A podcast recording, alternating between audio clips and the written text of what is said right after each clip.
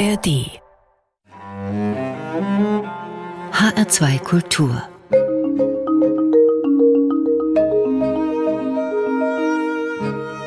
Doppelkopf Heute am Tisch mit Stevie Schmiedel, Genderforscherin und Gründerin von Pink Stinks, einer Organisation, die sich gegen Sexismus in Werbung und Medien wehrt. Das hat sie sich aber im letzten Jahr zurückgezogen und das hat mit dem zweiten Thema zu tun, über das wir sprechen wollen. Sie hat nämlich ein Buch geschrieben über das Zitat Gemetzel im heutigen Feminismus. Das will sie durch mehr Verständnis füreinander beenden und damit, das setze ich jetzt einfach mal hinzu, dem Feminismus wieder zu größerer Schlagkraft in der Gesellschaft verhelfen. Große Themen. Herzlich willkommen, Stevie Schmiedel. Schönen guten Tag. Frau Schmiedel, machen wir es chronologisch. 2012 haben Sie Pink Stinks gegründet, eine Organisation, die gegen Sexismus in Werbung und Medien kämpft und gegen Klischees in der Kindererziehung. Wie kam es dazu? Sie hatten ja vorher einen anderen Job. Sie haben unterrichtet. Ne? Richtig, ne? ich war an der Hochschule. Ich hatte Kulturwissenschaften mit Schwerpunkt Gender Studies studiert und darin promoviert, habe an verschiedenen Hamburger Hochschulen unterrichtet und merkte, wir sind im Elfenbeinturm gefangen. Wir sprechen in einer Sprache, die kaum jemand versteht. Und ich merkte um mich herum in der Werbung, explodierte das Gender Marketing oder die Vorstellung für Mädchen und Jungen waren sehr klar in der Werbung und es hat mich so geärgert, dass ich dachte, wir müssen doch mehr tun, als hier im Elfenbeinturm darüber zu sprechen. Wir müssen auf die Straße und so ist über Nacht Pink Stinks entstanden. Inzwischen sind es jetzt 14 Mitarbeitende in Hamburg-Eimsbüttel in einem Büro und wir sind die reichweitenstärkste Organisation zu Sexismus in Medien und Werbung geworden. Also das war eine ganz schöne Geschichte. Wie sind Sie denn so erfolgreich geworden? Also wie haben Sie für Sexismus Sexismus in der Werbung ja erstmal sensibilisiert und es dann zumindest schwerer gemacht, dass sie an die Plakatwände kam. Die Geschichte ist eigentlich eine ähnliche, die ich in meinem Buch nachzeichne. Das Buch heißt ja, jedem Zauber wohnt ein radikaler Anfang inne und wir waren sehr radikal am Anfang. Wir waren sehr laut und durch die beginnenden sozialen Netzwerke zu der Zeit hatten wir auch die Möglichkeit zu shitstormen, wie man es heute nennt. Das heißt, wir sind mit vielen, vielen Menschen, es wurden ganz schnell mehr. Ich hatte schnell viel Presse, weil ich auch wirklich 24-7, wie man sagt, überall aufpilzte und überall zur Stelle war, um Interviews zu geben. Und wir haben äh, Demonstrationen gemacht, wir haben Petitionen gemacht, wir haben darauf aufmerksam gemacht, dass so ein rosa Überraschungsei nur für Mädchen mit nur Glitzer und Bling Bling drin einfach Mädchen festlegt auf ein bestimmtes Stereotyp. Dass es nicht sein kann, dass Jungs überhaupt nicht rosa anfassen dürfen, sondern gleich abgewertet werden als nicht richtig Mann. Wir haben einfach darauf aufmerksam gemacht, wie unsere Kinder heute groß werden oder damals groß wurden. Und das hat viele Menschen angesprochen, die mitgemacht haben. Und so wurden wir schnell sehr viele in den Netzwerken, wurden dadurch sehr bekannt. Und später haben die großen Werbeagenturen Agenturen mit uns zusammengearbeitet, weil sie merkten, hier ändert sich was, da wollen wir dabei sein, da wollen wir mitarbeiten. Aber der Anfang war sehr radikal. Sie sind dann auch in die Kitas gegangen, in die Schulen gegangen, haben Bücher herausgegeben, die zum Teil knallbunt sind und also wirklich sehr kindgerecht. Der Schwerpunkt liegt dabei weniger darauf, dass Mädchen nicht mehr Prinzessin spielen können, sondern dass Jungs das auch machen können und Mädchen eben auch ein Rollenmodell vorgelebt bekommen als Ingenieurin oder als Metzgerin, sage ich mal. Ich habe immer gesagt, es geht nicht darum, dass jedes jetzt jedes Mädchen Mathe verrückt wird und jeder Junge mit Puppen spielt, auf gar keinen Fall. Es geht nur darum, aufzuzeigen, dass wir nicht natürlich als Menschen auf die Welt kommen, Mädchen, die automatisch auf rosa zudackeln und Jungs, die automatisch thematisch nur aktiv sein wollen. Das wird uns sehr oft so erzählt von der Populärwissenschaft, aber ich wollte einfach, dass wir da genauer hinschauen, was eigentlich alles möglich ist. Wenn wir heute empathische Väter fordern, dann muss das ja irgendwo herkommen. Da müssen auch Jungs schon anfangen, mit sozialen Verhalten in Kontakt zu kommen. Und deshalb war uns wichtig, die Bandbreite aufzuzeigen, was alles drin ist, was möglich ist und was wir in dieser Gesellschaft dringend mehr zulassen sollten, anstatt zwei Geschlechter in zwei Richtungen zu drängen und in eine ja, archaische Vorstellung von Mann und Frau eigentlich, die doch längst überholt ist. Zehn Jahre haben Sie Pink Stinks vorgestanden, Frau Schmiedel. Was war Ihr größter Erfolg? Ich finde, die letzten zwei Kampagnen, die ich gemacht habe, da war für mich nicht mehr viel zu toppen. Ähm, erstmal haben wir ein Arbeitsheft für Schulen herausgegeben, das an ganz vielen Städten in Deutschland, an allen Schulen inzwischen vorliegt für siebte bis neunte Klasse. Ein Projekttag zu äh, Genderstereotypen, das wirklich viel benutzt wird. Das ist im Rahmen der Schule gegen Sexismus herausgekommen, ein Unterprojekt von Pink Stings, das wir gegründet haben und auch von ministeriell gefördert wurde, das ganz viele Videos herausgebracht hat, um an Schulen zu zeigen, wie man über Gender Themen reden kann. Und das zweite war eine Broschüre, die ich mit den großen Werbeagenturen in Deutschland gemacht habe, die als sich alle gemeinsam gegen Sexismus ausgesprochen haben und gezeigt haben, wie es immer besser geht, als die halbnackte Frau neben irgendein Produkt zu stellen. Und das waren die zwei ganz großen, tollen Projekte, mit denen ich dann gesagt habe, okay, jetzt kann ich auch mal was anderes machen. Unter Sexismus versteht aber eigentlich jeder was anderes. Wie würden ja. Sie Sexismus beschreiben? Sehr oft hört man Menschen von Sexismus sprechen und dahinter ist eigentlich so eine individuelle Meinung. Ne, das ist, finde ich, jetzt so ein bisschen sexistisch, weil es vielleicht irgendwas mit Nacktheit zu tun hat oder mit Sexiness. Sexismus aber im akademischen Kontext ist immer eine strukturelle Diskriminierung. Das heißt, wir müssen uns die Strukturen der Gesellschaft anschauen. Wie erleben Frauen bestimmte Dinge im bestimmten Bereich und wenn sie dann in der Werbung dementsprechend dargestellt wird, dass sie erniedrigt werden, dann müssen wir sie immer mit den Strukturen generell abgleichen. Beispiel. Ein sexualisierter Mann in der Werbung oder ein halbnackter Mann ist nicht sexistisch, denn Männer erfahren in unserer Gesellschaft sehr selten eine Sexualisierung. Das ist nicht das Klischee, das auf Männer zutrifft. Das Klischee, das für Männer zutrifft, ist eher, dass sie keine Gefühle zeigen dürfen, dass sie abgewertet werden als ein bisschen gefühlstump. Mit Kindern können die nicht umgehen und so weiter. Das sind Klischees, die Männer treffen. Ändert sich da nicht gerade was? Also Männer müssen doch auch immer schöner sein. Wahrscheinlich ändert sich das langsam und auch Jungs achten mehr auf ihr Äußeres. Aber wenn wir uns zum Beispiel in Günter Jauch anschauen, ne, im Fernsehen als Moderator, der sitzt da in seinem Alter mit seinen Hängebäckchen und Hängebauch, also ich möchte ihn gar nicht abwerten, aber er hat nun nicht, ist nicht mehr ganz so knackig und ist wahnsinnig erfolgreich. Kennen Sie eine Frau in unserem Alter, die grauhaarig, ähm, ungebotoxt, ähm, mit ihren wunderschönen Falten da sitzen darf und moderieren darf? Da gibt es niemanden, also fast niemanden. Das haben ja auch die Malisa Stiftung von Maria und Lisa Furtwängler sehr schön gezeigt. Über 50 ist kaum noch eine Frau in den Medien zu sehen. Wir haben nach wie vor einen unglaublichen Druck, selbst auf Politikerinnen, in einer bestimmten Weise auszusehen, also gut auszusehen, nicht zu gut auszusehen, sonst wird sie auch wieder äh, despektierlich betrachtet. Also wir haben da viel größere Anforderungen an Frauen. Beispiel. Die Plakatwerbung einer italienischen Dessous-Firma, Heidi Klum und ihre Tochter Leni, beide in weißen Dessous. Heidi nimmt ihre Tochter an die Hand. Ich habe mal so eine Kleinstumfrage gemacht in meinem Bekanntenkreis, also alle etwas ältere wie Sie diese Werbung finden und das Urteil war vernichtend. Eine Vorstellung von, hier bietet eine Mutter ihre Tochter an und sich selbst als Dreingabe obendrauf, war verbreitet. Jetzt habe ich mir, mir angesehen, bei Pink Stinks gibt es etwas, das haben Sie schon eingeführt, nämlich einen Werbemelder. Also man kann einfach eine Werbung eingeben und dann wird sie beurteilt, ob sie sexistisch ist oder nicht. Und sie ist nicht sexistisch. Danach. Wie gesagt, seit einem Jahr sind sie bei Pinkstings raus. Mhm. Auch ich hätte sie nicht als sexistisch eingeordnet. Tatsächlich. Und zwar, weil wir ganz klare Kriterien bei Pinkstings haben. Die sind juristisch fundiert. Es gibt eine ähm, Gesetzesnorm, die von einer Juristin erstellt worden ist, die versucht hat zu erklären, wenn es diese Gesetzesnorm wirklich geben würde, was würde dann verboten werden von einem Richter, Richterin und was nicht. Und ein Dessous müssen an der nackten Haut beworben werden. Also Dessous können schlecht, man kann sich erst ein T-Shirt überziehen und dann über das Dessous, das wäre ja traurig. Also Dessous und Unterwäsche an nackten nackte Haut zu bewerben, ist völlig in Ordnung. Anders sieht es aus, wenn Sie Angelhaken, Toilettenpapier, Hundefutter, nennen Sie mir irgendein Produkt mit einer halbnackten Frau verkaufen. Auch das gibt es leider. Dann ist das Sexismus. Das hat so ein bisschen, hier haben wir das Dekoobjekt und hier haben wir irgendein Produkt und jetzt kauf es mal. Vielleicht kannst Aber du die Frau dazu kaufen. Eine besonders schöne Frau. Ja, Sie können davon ausgehen, dass ähm, unsere Werbung heute als Ganzes sexistisch ist, indem Frauen immer jung und schlank auszusehen haben. Selbst Heidi Klum muss sich operieren und so weiter, um überhaupt noch mitzumachen. Das ist sexistisch, aber das ist das gesellschaftliche Bild, das in der Werbung als Ganzes vorherrscht. Das einzelne Bild, wenn es jetzt bewertet werden soll von einer Richterin oder Richter, dann können wir dieses einzelne Bild kann dann schlecht als sexistisch gelten, was sexistisch und was nicht sexistisch ist in der Werbemelderin, ist eben anhand einer ganz konkreten Gesetzesnorm entstanden.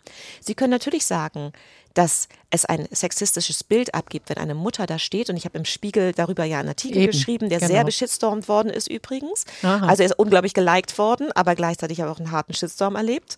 Weil es hieß, ja, Frau Schmiedel ist ja auch ein bisschen älter, die ist wahrscheinlich neidisch auf Heidi Klum und ähm, deshalb findet sie das Ganze nicht so toll. ist ein bisschen anstrengend, die Argumentationskette.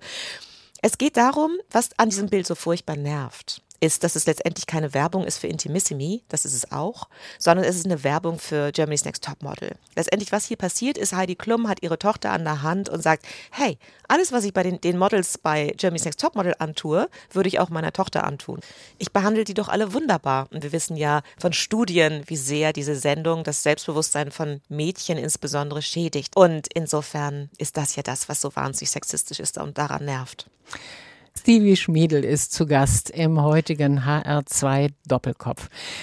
Was Sie angesprochen haben in Bezug auf den Spiegelartikel, ist ein Shitstorm. Und Shitstorms haben Sie auch als Leiterin von Pink Stinks jede Menge eingefangen. Sie haben geschrieben, dass Sie zum Teil bedroht wurden von rechten Gruppen und da Personenschutz hatten. Es hat Sie aber mehr verletzt, die Angriffe aus dem Feminismus. Was wurde da kritisiert? Ach, ich habe mal gewitzelt äh, im Spiegel und das würde ich auch so unterschreiben, aber wirklich auch mit dem, mit dem Witz da drin. Im Feminismus tätig zu sein, ist ein bisschen wie in einer Sekte zu stecken. Dadurch, dass natürlich wir immer noch so hart kämpfen müssen gegen viele Ungerechtheiten da draußen, ist man sehr streng mit individuellen Meinungen oder differenzierten Meinungen der Gruppe. Es muss immer so eine Gesamtmeinung geben. Wenn man davon ausschert, dann gibt es gleich Hauer. Und insbesondere, wenn man das Internet hat, dann gibt es noch mehr Hauer. Dann geht es sehr, sehr schnell, dass ein falsches Wort, ähm, das draufgehauen wird und sagt, das ist falsch. Man setzt sich nicht gegenüber und sagt, hey Stevie, wie hast du es eigentlich genau gemeint? Ich fand das nicht so toll in deinem letzten Artikel, sondern es gibt eben gleich mediale Hauer. Da muss man eine sehr dicke Haut haben und das ist eben schwer, wenn man auf der einen Seite auf Bedrohungslisten von rechts steht und auf der anderen Seite aber jeden Tag Angst um die Arbeitsplätze bei Pink Stings hat, weil ein falsches Wort gleich einen riesen Shitstorm loslegen kann, was natürlich auch bedeutet, dass vielleicht weniger Spenden kommen oder Spenderinnen ferngehalten werden. Das war schon eine irrsinnige Belastung über zehn Jahre. Und das war auch mit ein Grund, dass ich gesagt habe, ich habe viel geschaffen, ich habe jetzt, da sind jetzt 14 Arbeitsstellen, ich gehe jetzt mal und mache was Neues. Über die rauen Zeiten, die offensichtlich, naja, im Feminismus nicht unbedingt angebrochen sind. Ziemlich rau war es da eigentlich immer, aber mhm. so wie Sie das beschreiben, ist man da doch im Moment sehr damit beschäftigt, sich gegenseitig zu zerlegen. Darüber werden wir sprechen. Vorher haben wir aber Ihren ersten Musikwunsch. Der wäre.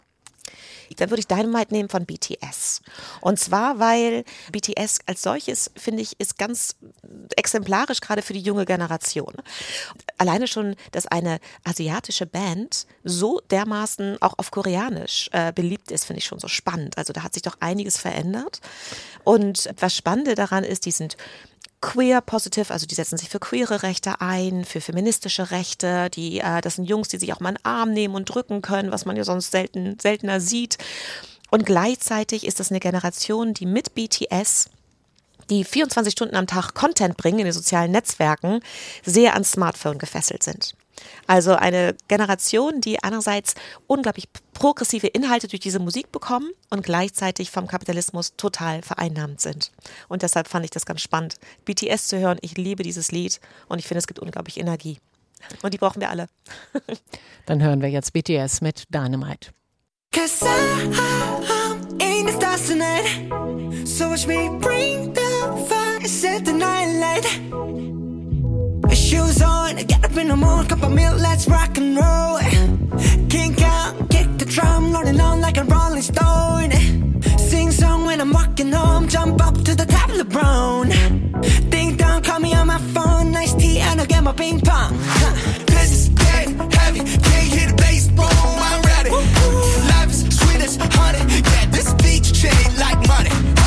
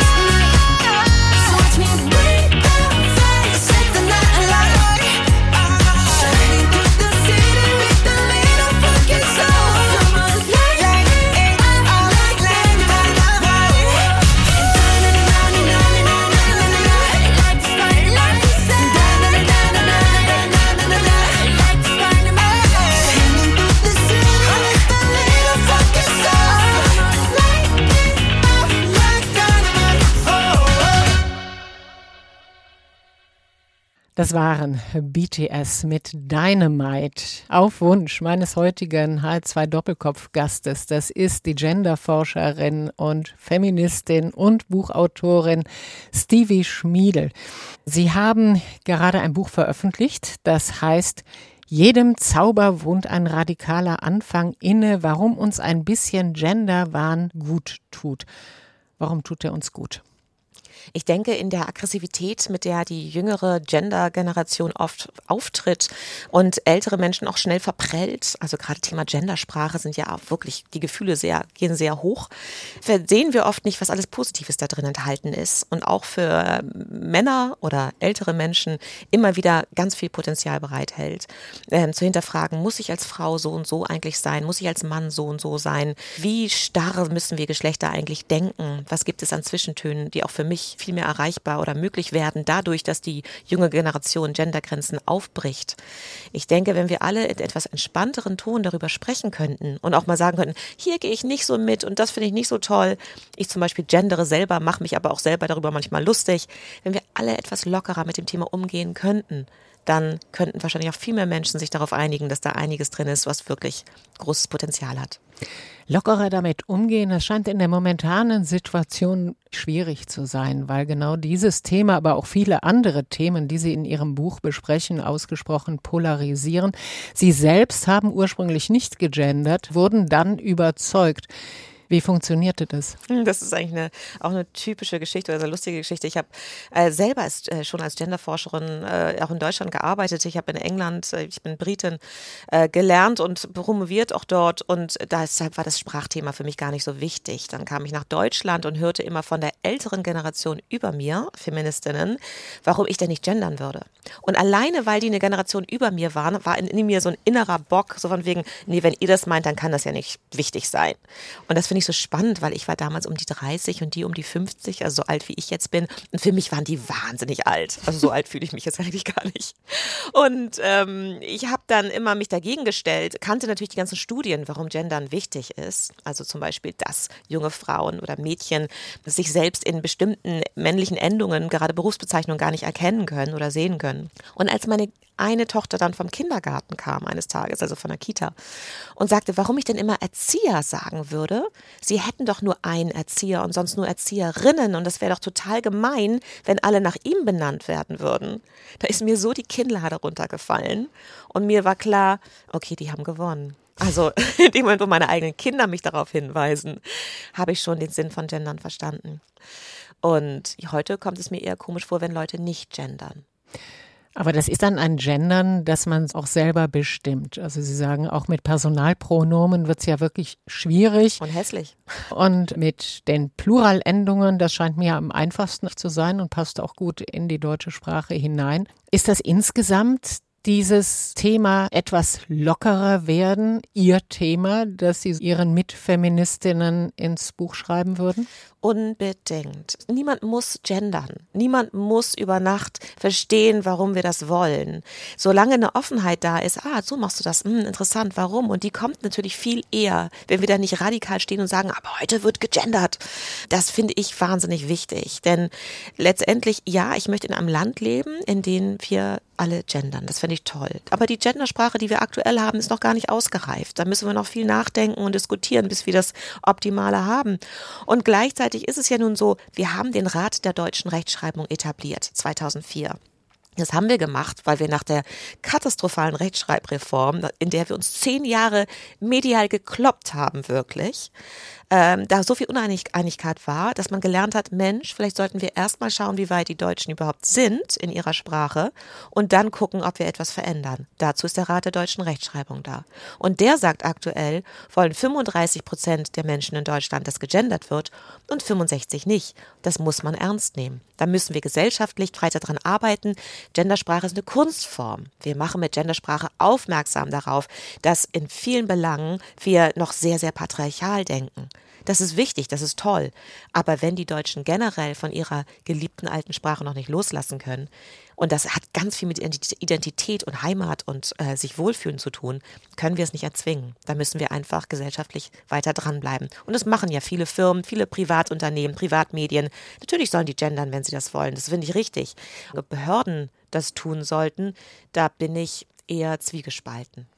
Ja, das Gendern, alle reden rüber, regen sich auf oder auch nicht. Manchmal hat man den Verdacht, dass andere Themen dadurch zu kurz kommen. Gewalt gegen Frauen, ungleiche Bezahlung, Armut von Alleinerziehenden oder auch Altersarmut von Frauen. Stimmt der Eindruck? Es ist ja nicht so, dass diese anderen Themen hinten überfallen. Sie werden ja behandelt. Es gibt großartige Bündnisse gegen sexualisierte Gewalt, für, für Selbstbestimmung, sexuelle Selbstbestimmung und so weiter. Nur sind auch innerhalb dieser Gruppen große Kämpfe da. Ne, kann man gleichzeitig eine Quote für Frauen finden, aber gleichzeitig auch eine Quote für andere äh, Menschen innerhalb dieser Quote, zum Beispiel schwarze Frauen, Frauen of Color und so weiter. Das ist mit Transfrauen. Wie, wie viel Quote nehmen die ein? Das sind Streitereien, die teilweise sehr vehement geführt werden. Und auch ich würde sagen, manchmal sollten wir den ersten Schritt gehen, bevor wir den zweiten gehen. Das ist natürlich nicht gerecht. Und schon alleine, dass, wenn ich das ausspreche laut, bin ich alles Mögliche feindlich.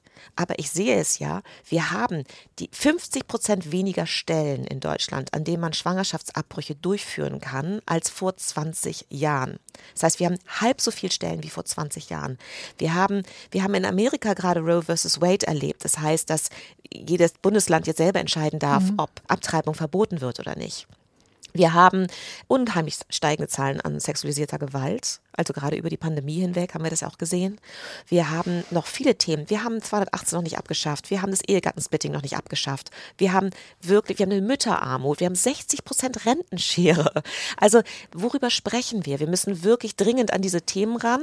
Und es heißt ja nicht, dass wir nicht alle Themen gleichzeitig führen können. Und das sollten wir auch dringend. Denn ähm, gerade Themen, intersektional feministische Themen, wie man sie nennt, also Themen, wie viel tun wir eigentlich für schwarze Frauen? Frauen oder Frauen of Color. Also ähm, intersektional bedeutet im Prinzip Menschen, die auf zwei Gebieten oder mehreren Gebieten diskriminiert sind. Also nicht nur als Frau, sondern auch als Schwarze, als Behinderte, ja. wie auch immer. Ja. Danke für die Ergänzung. Da bin ich schon wieder zu schnell und denke, das versteht schon wieder jeder und das geht eben auch nicht. Ne? Wir müssen wirklich auch mal wieder langsamer werden und den Leuten vermitteln.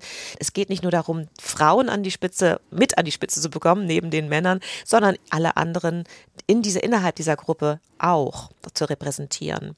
Und das, wie gesagt, also das sind ganz wichtige Belange und trotzdem müssen wir die Großen, die Großen gehen gerade etwas unter. Das ist auch mein Gefühl und deshalb wollte ich sagen, Leute, wir brauchen da ein bisschen mehr Entspanntheit. Auf jeden Fall für diejenigen, die nicht direkt betroffen sind. Ne, es ist völlig klar, dass eine Transfrau, die sich selber stark diskriminiert fühlt, jetzt nicht dahin stellen kann und sagen, ja, okay, wir können mal ein bisschen entspannter über das Thema sprechen.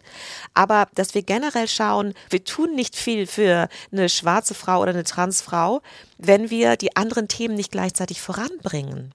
Im Moment haben wir 26 Prozent Antifeminismus in Deutschland. Das heißt, nach einer Studie, dass 26 Prozent der Menschen in Deutschland Feminismus aktiv ablehnen. Und das ist wahnsinnig gefährlich, vor allen Dingen, weil es acht Prozentpunkte mehr sind als noch vor zwei Jahren. Wir haben gerade eine rapide ansteigende Rechtsradikalisierung. Und wir sind an einem Punkt, an dem wir uns fragen müssen, wie viel Debatte können wir uns öffentlich leisten. Dass ich das als weiße, privilegierte Frau sage, ist natürlich eine Frechheit. Das ist klar. Aber irgendwer muss es auch sagen, dass wir in manchen Themen einfach stärker und klarer auftreten müssen und vielleicht mit einer weniger akademischen Sprache und einer Möglichkeit, dass wir alle an einen Tisch holen und mehr den Mainstream erreichen können, als in diesen Gefechten, die wir ganz dringend auch führen müssen. Nur die anderen Themen dürfen wir nicht vernachlässigen. Tivi Schmiedel ist zu Gast im HR2 Doppelkopf. Bleiben wir noch einen Moment bei den Themen, über die auch sehr laut gestritten wird. Und Sie selbst sind angegriffen worden aus dieser jungen, woken, feministischen Ecke. Ihr Buch versucht aber zu vermitteln. Wozwischen eigentlich? Wo verläuft da genau die Frontlinie? Äh, neulich sagte eine äh, bekannte Journalistin Julia Karnik so schön auf Facebook, dass dieses Buch perfekt an ihren Abendbrottisch passt. Also ihre Tochter gendert und findet schlimm, wenn nicht gegendert wird. Ihr Sohn ist so, ja, kann man machen, kann man nicht machen. Ihr Mann ist vehement dagegen und sie hat mal gegendert, jetzt ist sie eher unentschieden. Also genau für diesen Abendbrottisch ist das Buch eigentlich gedacht. Eine junge Generation, die ganz klar weiß zum Beispiel, dass Karl May böse ist ne, wo unsere Generation sagt, ähm, das kann man auch differenzierter sehen. genau für diese Eltern, für diese Generation, die äh, sagen, ich komme mit dieser jungen Generation nicht mehr klar, das ist mir zu doll. Um zu verstehen, dass auch sie einmal radikal waren. Auch sie hatten Themen, von denen ihre Eltern oder die ältere Generation sagte, oh mein Gott, bist du befindlich? Oh mein Gott, müsst ihr jetzt wirklich für jeden euch einsetzen? Das kann doch alles nicht wahr sein. Nur diese Generation hat ganz viel für uns geschafft. Also die Generation über mir, die teilweise noch nicht arbeiten durfte, wenn der Ehemann das verboten hat. Die haben ganz, ganz viel geleistet mit ihrer radikalen Art, die immer als befindlich gesehen wurde. Und genau da setze ich an. Ich versuche einfach zu erinnern, dass es manchmal zu doll sein muss, um überhaupt gehört zu werden. Und vor allen Dingen, dass es auch ganz viel mit Generationen zu tun hat, dass junge Leute stürmen müssen. Sie haben gerade die ältere Generation, ich nenne sie jetzt mal die schwarze Generation und vielleicht zehn Jahre davor benannt, die ja tatsächlich vieles erreicht haben. Also der Kampf gegen den Paragraphen 218. Wenn man sich überlegt, was Frauen alles auferlegt war, also dass die Vergewaltigung in der Ehe nicht strafbar war, dass lange Zeit Frauen kein Konto führen durften, dass der Mann die Zustimmung geben musste, wenn sie arbeiten wollten dann äh, ist das eine wirkliche Erfolgsgeschichte. Jetzt in diesem neuen Feminismus gibt es eben diese anderen Stichworte, intersektionaler Feminismus oder eben auch das Problem, dass viele Transfrauen haben, also in einem männlichen Körper geborene Menschen, die sich aber als Frauen empfinden und eben in ihrer Situation sehr diskriminiert werden, zum Teil auch große Gewalterfahrungen haben. Jetzt habe ich hier eine Genderforscherin vor mir sitzen. Erklären Sie das doch mal. Wir nennen das Ganze ja Feminismus, weil die Problematik, die das Patriarchat, also das Männer eher führen, ähm, Männer und Frauen auferlegt, von Frauen als erstes entdeckt wurde und von Frauen auch beseitigt werden wollte. Feminismus spricht ja nicht nur für Frauen, sondern für Männer mit. Ne, wir wollen ja auch, dass es Männer besser leben können im Patriarchat. Also ohne Patriarchat. genau. Ähm, und genau ebenso ist innerhalb des Feminismus erkannt worden, Mensch, einer weißen Frau geht es schon schlecht, aber fragen Sie mal eine schwarze Frau in Deutschland, wie es ihr hier geht.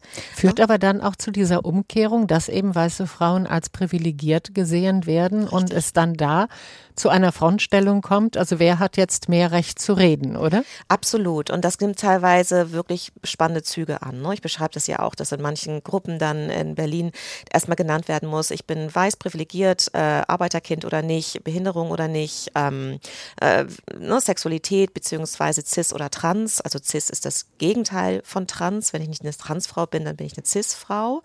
Also das ist jemand, der in seinem eigenen Körper mit seinem eigenen Geschlecht sich zu Hause fühlt. So, ich weiß nicht genau, ob man das so ausdrücken so darf, wie es heute so definieren. Ja. Genau, so wie wir es heute definieren, Frau zu sein.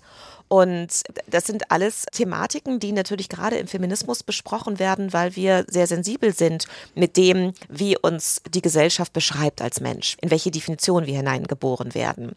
Und trotzdem ist es natürlich spannend, wie dadurch auch diejenigen, die voranpreschen und die Sichtbarkeit bekommen haben. Also als weiße Frau habe ich natürlich mehr Sichtbarkeit als als schwarze Frau, sehr oft. Es fällt mir leichter anzudocken in bestimmten Medien und so weiter. Die lassen mich eher rein in Anführungszeichen und sprechen. Und jetzt sagt natürlich die schwarze Frau oder die Transfrau oder die behinderte Frau, sagt, ja, aber meine Belange musst du auch mitvertreten. Und dann sage ich, du hast total recht. Ne? Ich habe ja diese Sichtbarkeit, das sollte ich tun. Das Problem ist, wenn ich es dann mal nicht tue, kann es auch sehr schnell Ärger geben von denjenigen, die nennen sich Allies oder Alliierte von diesen Personen, die sagen, hey, jetzt hast du aber die schwarze Frau oder die Transfrau nicht mitbedacht. Das Problem ist jedoch, wenn man wirklich den Mainstream erreichen möchte, also wenn man wirklich überall Verständnis erreichen möchte, Und das brauchen wir gerade aktuell dringend. Da würde jede Werbeagentur zustimmen, dass man Botschaften nicht so komplex konstruieren darf. Man darf nicht zu viel da reinpacken. Manchmal muss es einfach sein, Frauen mit an die Spitze, fertig. Nicht Frauen äh, und Transfrauen und schwarze Frauen und so weiter. Das verstehen Leute oft nicht. Dann ist es einfach zu viel. Und ähm, das ist eine ganz unangenehme Botschaft, aber leider so, wie wir Menschen funktionieren. Deshalb plädiere ich manchmal dafür, lasst uns erstmal knackige Botschaften finden, die etwas erreichen und dann lasst uns die nächsten Schritte gehen. Und das ist natürlich total ungerecht. Wer bin ich denn, der das so entscheidet oder der meint, dass so Kampagnen gemacht werden müssen? Ich habe nur bei Pink Stings immer erlebt, immer wenn wir versucht haben, noch mehr zu repräsentieren und alles in einem Schritt vor allen Dingen, wurde es kompliziert. Wenn wir aber zum Beispiel die Kampagne Not Heidi's Girl gegen Germany's Next Topmodel, wir haben über Nacht mit einem Musikvideo gegen Germany, Germany's Next Topmodel, Not Heidi's Girl hieß das, haben wir eine Million Viewer bekommen. Und ganz viele Mädchen in, in Schulen deutschlandweit wurden bestärkt, dass auch sie was gegen Heidi Klum sagen dürfen. Da waren äh, Mädchen dabei aus, aus zwei Schulen in Hamburg, da waren teilweise auch Mädchen of Color und schwarze Mädchen dabei, aber alle sahen sehr gut aus. Die wurden geschminkt, denen wurden die Haare gemacht, weil sie gesagt haben, wenn wir schon uns hier hinstellen und gegen Heidi was sagen, müsst ihr uns aber richtig schön machen, weil wir haben Angst, genau diesen, äh, diese Kritik zu bekommen, also weil ihr so hässlich seid, müsst ihr was gegen Heidi sagen. Daraufhin kriegten wir einen riesen Shitstorm, dass wir nur hübsche Mädchen ausgewählt hätten. Was natürlich nicht stimmte. Das waren ganz normale Schulmädchen, die sahen einfach super, die waren, wurden super fotografiert, super gefilmt, tolles Licht, tolle Haare, Make-up und das zeigt eben das. Dann bleiben wir hängen in diesem Krieg. Sind die jetzt zu schön? Hätten wir noch ein paar richtig füllige Mädchen ansprechen sollen? Warum sollten wir das tun? Warum sollten wir die vor die Kamera zerren und überreden dazu? Vielleicht hätten sie es aber gewollt in einer Art Empowerment. Wir haben allen offengestellt, sich zu bewerben und die Handvoll, die wir da hatten, waren die Handvoll, die sich getraut haben, in dem Alter und der Peergruppe überhaupt auszusprechen, dass sie ein Problem mit der Sendung haben. Das ist, das stellen sich die Älteren so einfach vor, aber wenn man in der mhm. Generation lebt, mit dieser Peer Pressure, alle wirklich, also 70 Prozent, 75 Prozent mindestens der Kinder, der Mädchen gucken Germany's Next Top Model. Was habe ich neulich gelesen? Ich glaube, 59 Prozent davon wollen Heidi Klum als Mutter haben. so, jetzt stellen Sie sich mal dahin als fülliges Mädchen und sagen, ich habe ein Problem mit der Sendung. Das Mobbing kann niemand aushalten. Stevie Schmiedel zu Gast im HR2 Doppelkopf. Ich denke mal, wir sind schon bei der nächsten Musik. Was möchten Sie jetzt hören? Ich habe da Miley Cyrus Flowers gewählt. Ein unglaublicher Ohrwurm. Ich liebe dieses Lied. Wenn ich es einmal gehört habe, denke ich es den ganzen Tag.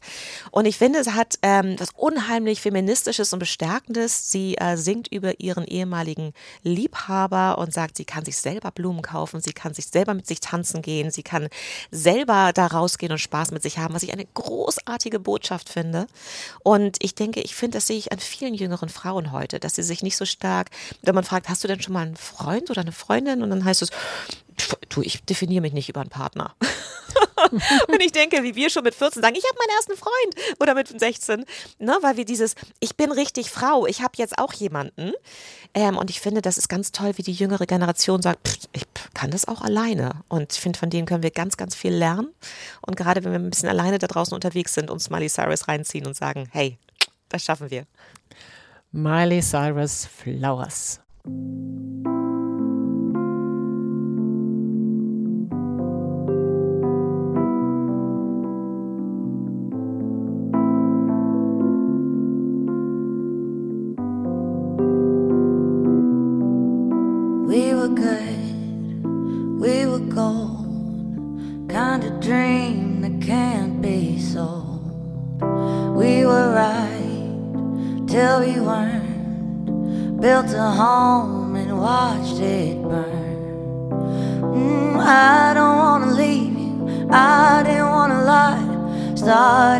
Cry, but then remembered I I can buy myself flowers, write my name in the sand, talk to myself for hours, see things you don't understand.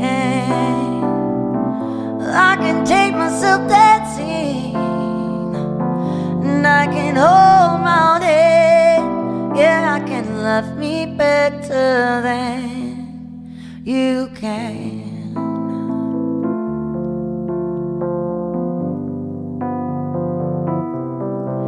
Paint my nails cherry red, match the roses that you left. No remorse, no regret. I forgive every word you say. I didn't wanna leave you, baby. I didn't wanna fight. Started to cry, but then remembered I I can buy myself flowers, write my name in the sand, talk to myself for hours.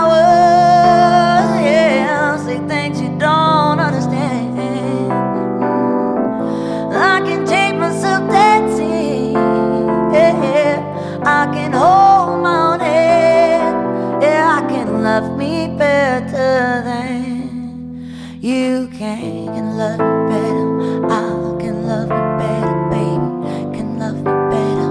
I can love me better, baby. Can love me better. I can love me better. Can love me better. I I didn't wanna leave you. I didn't wanna fight. Started to cry, but then remembered I I can buy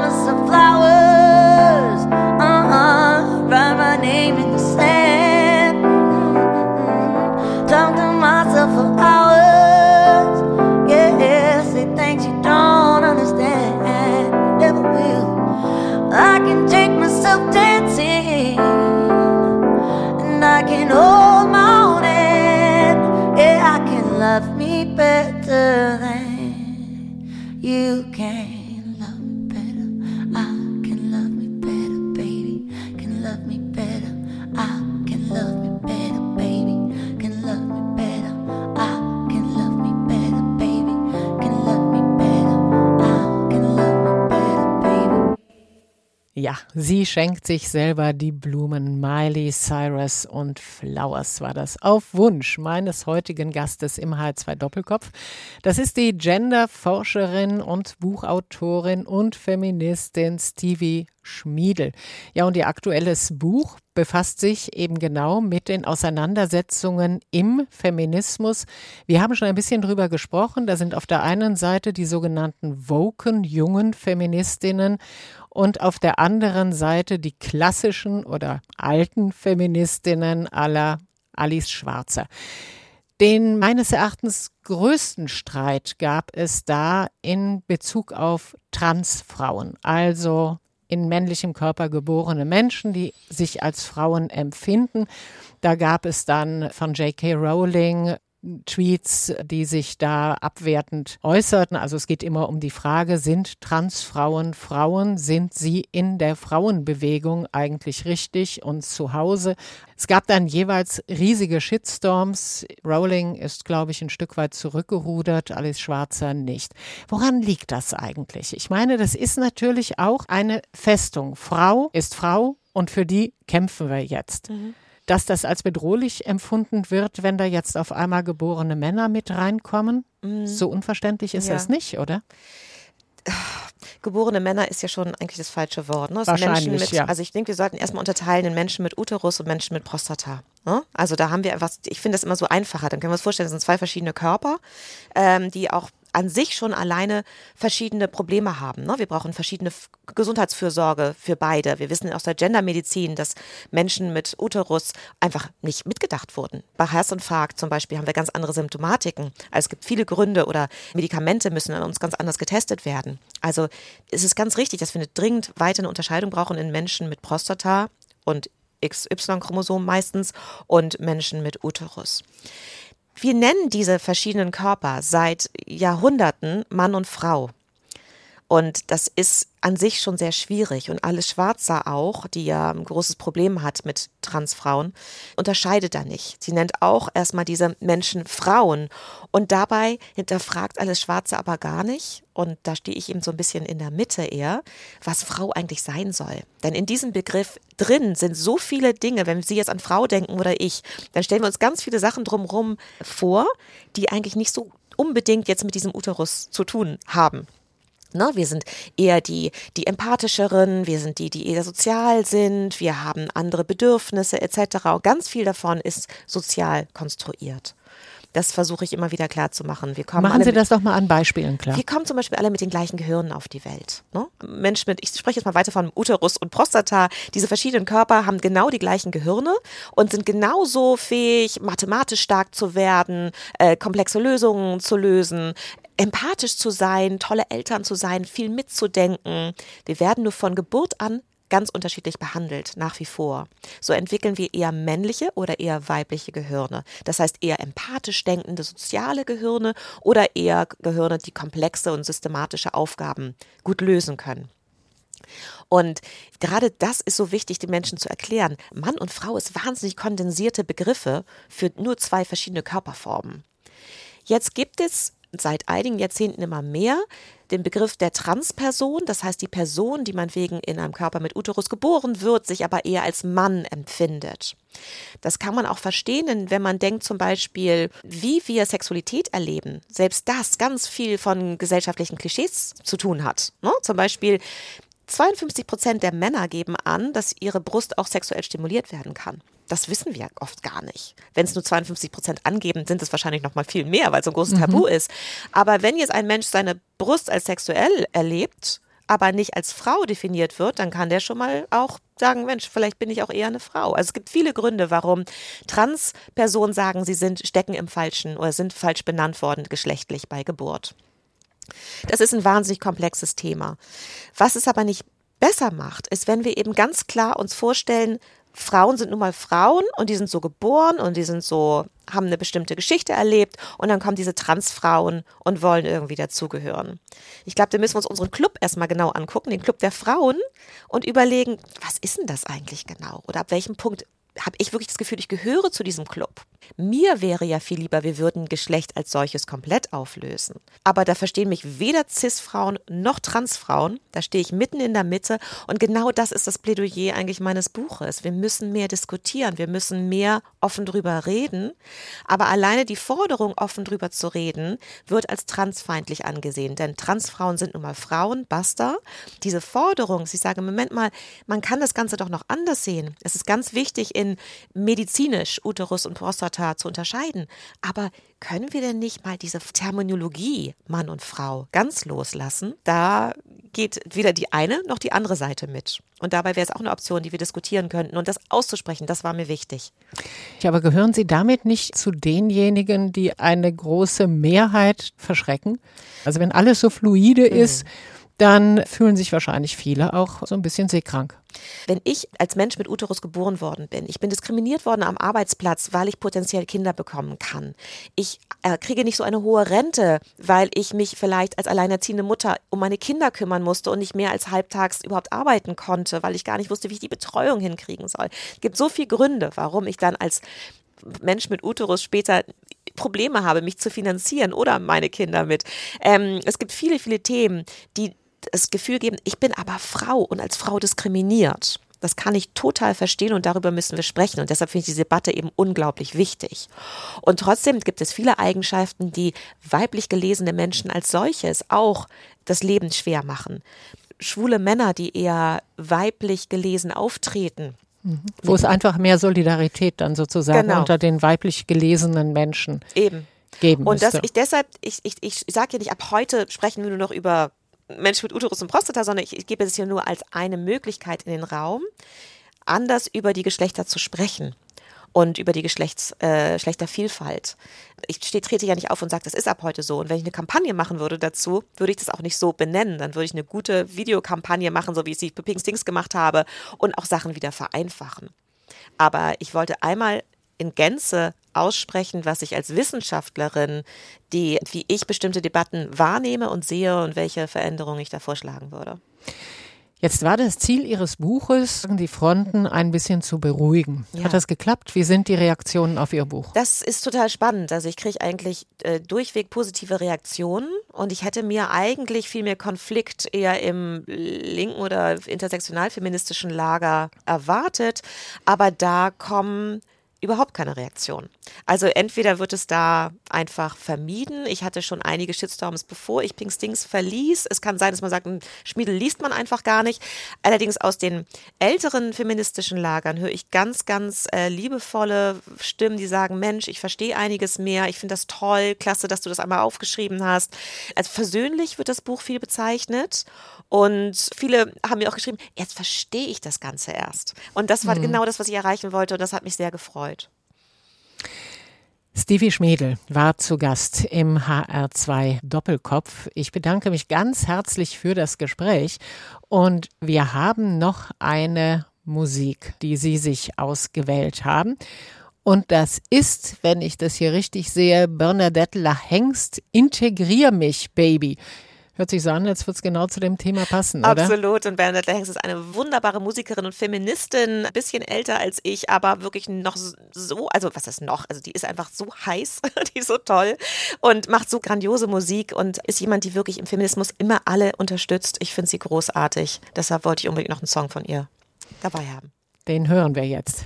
Herzlichen Dank an Stevie Schmiedel hier bei uns zu Gast im HR2 Doppelkopf und ich sag nochmal, wie ihr aktuelles Buch heißt. Jedem Zauber wohnt ein radikaler Anfang inne, warum uns ein bisschen Genderwahn gut tut, ist erschienen im Kösel Verlag. Vielen Dank und jetzt Bühne frei für Bernadette Lahengst. Mein Name ist Rosemarie Tuchelt.